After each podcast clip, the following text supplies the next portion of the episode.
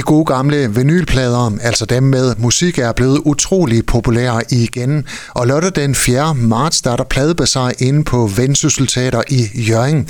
Bag den pladebazar står Kim Bjerg. Velkommen til, Kim. Tusind tak. Hvad sker der inde på jeres pladebazar? Der sker jo det, at øh, folk kan komme ind. Det er mellem 10 og 15 for øvrigt. Der kan de komme ind og øh, købe vinylplader, CD'er, kassettebånd, øh, musikbøger, hvad, hvad der end måtte være.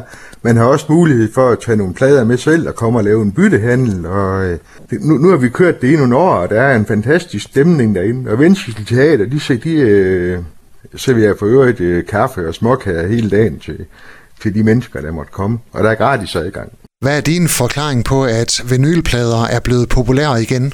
Jamen, de er simpelthen, det er, øh, tror jeg, at det er, øh, der kommer jo nogle undersøgelser omkring øh, det der med, hvad er god lyd og sådan nogle ting. Og der er jo et eller andet spændende ved, ved at høre den der nål der, den lander ned på sådan et stykke øh, vinyl. Så giver sådan en eller anden, øh, det er en lidt mere autentisk lyd. Og øh, det kan vi ældre mennesker jo godt lide, og heldigvis er der jo kommet en masse unge mennesker, der synes det samme. Så øh, spændende.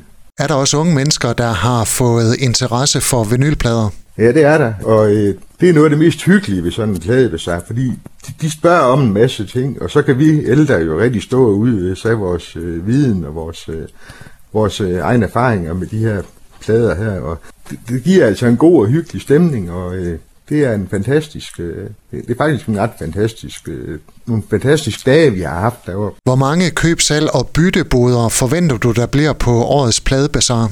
Vi er syv, der sådan set er der fast, og så øh, tilbyder jeg jo, at man kan købe en stand for 150 kroner ved at ringe til mig på 28 14 07 27. Og så får man simpelthen et bord, og så øh, kan man selv stå og sælge de der plader, man har med. Og øh, det er der også nogen, der har benyttet sig af. Vi har haft en lokale med øh, fra Jørgengområdet der, og det er så skønt, altså. Så jeg håber, der, der, der kommer en hel del af dem igen i år. Hvis man lige står og mangler en helt speciel plade i sin samling, er der så øh, chancer for at finde nogle sjældenheder på pladebazaren?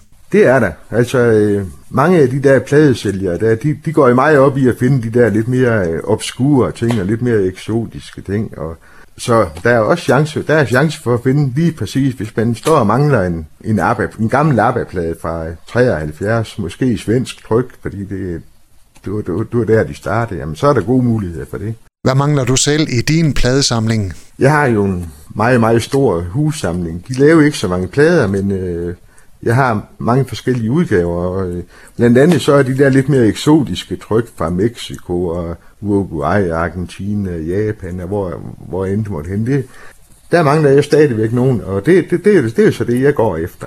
Hvor stor er din pladesamling? Uh, ja.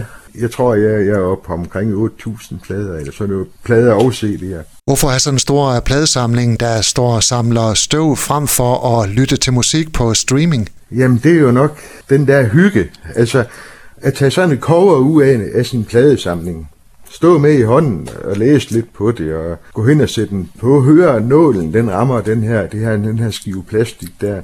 Det giver altså en anden form for charme og hygge, øh, når man sidder.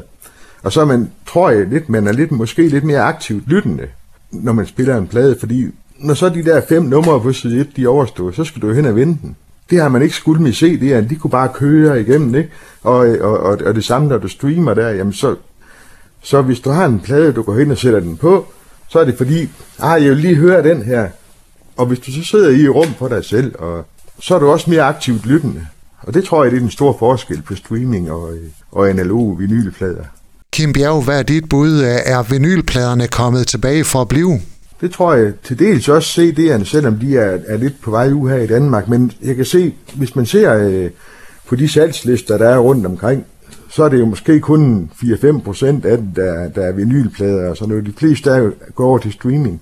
Men der er en lille hardcore gruppe der, der holder fast i det der, og jeg tror også, det stiger stadigvæk. Men det, men det nu må vi se.